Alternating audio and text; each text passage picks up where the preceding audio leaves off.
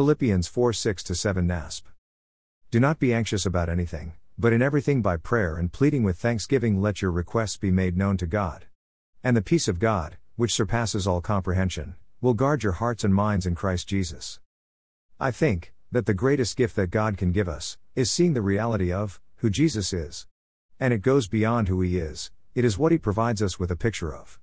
And it's not just an image, it goes way beyond that. When you stop to think of all the things that Jesus said, and then you tag on all of the things that Jesus did, culminating in his death and resurrection, and what happened thereafter, one just has to stop and wonder who this man Jesus is. Many men throughout history have spoken about their thoughts about acquiring understanding, but none have had their wisdom accompanied with the capabilities that Jesus possessed. And then there is, in addition to those capabilities he possessed, to heal and command the elements, the witness of his supremacy over death, which has to be the most crowning witness of all. And if you don't think that what Jesus taught about understanding was different from the thoughts of all others, then you've never really taken the time to really listen to what he said. Jesus had the audacity to say that he was the way, the truth, and the life. He didn't say he had found the way, the truth, or the life, he actually said he was the way, the truth, and the life. That would be audacity as in boldness. Clearly above and beyond the norm. And the reality of Jesus is that God our Father in heaven sent him to us, in the person of his Son, and that he walked among us, on this earth, as a man. I use the word glimpses of reality in the title of this post.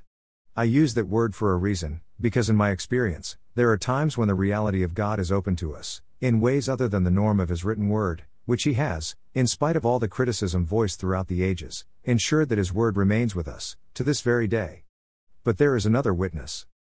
Wanting to detract from the reality of God, humanity calls the world we live in, nature, inferring that it is natural, without cause or determination behind it. But the reality of nature tells us, in many wondrous ways, that it is not without case or determination at all. We know this, because we see it, if we take the time to really look. And the more that we look, the more that we see of this reality. The Apostle Paul, in writing to the Philippians, talks about, in the passage of Scripture quoted above, the peace of God, which surpasses all comprehension. If I was to paraphrase that, it could read, surpasses all that we can comprehend.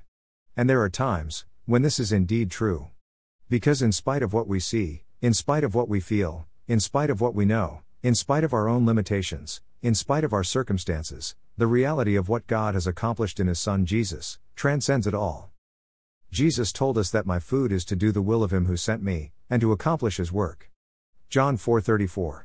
And when He died on the cross for our sins, Jesus said, It is finished. John 19:30. The will of the Father and the work that the Father had given Jesus to do had been accomplished.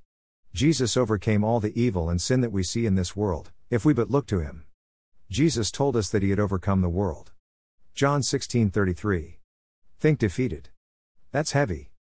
This is no light thing that Jesus accomplished. It represents the love of God towards his creation. It is a witness to God's love, both by sending us His Son, and what Jesus accomplished for us, that we in ourselves could never do. And the acceptance of, or the rejection of, that witness to love is pivotal.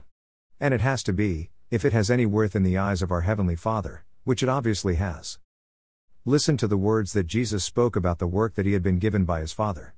For God so loved the world, that he gave his only Son, so that everyone who believes in him will not perish, but have eternal life.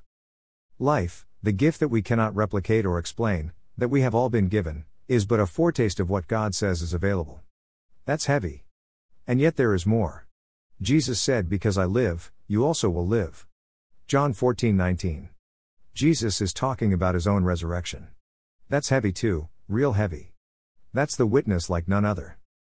And the peace of God, which surpasses all comprehension, will guard your hearts and minds in Christ Jesus. Can we comprehend this, really?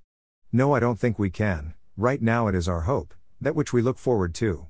But according to Jesus and all of God's Word, this is reality.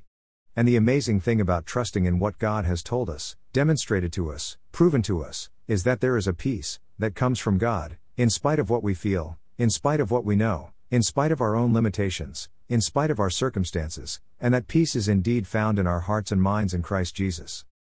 And I may in truth not thoroughly comprehend it all, but I can rest in it and that is but a glimpse of reality, which is, and is to come. Worthy is the Lamb. Blessings.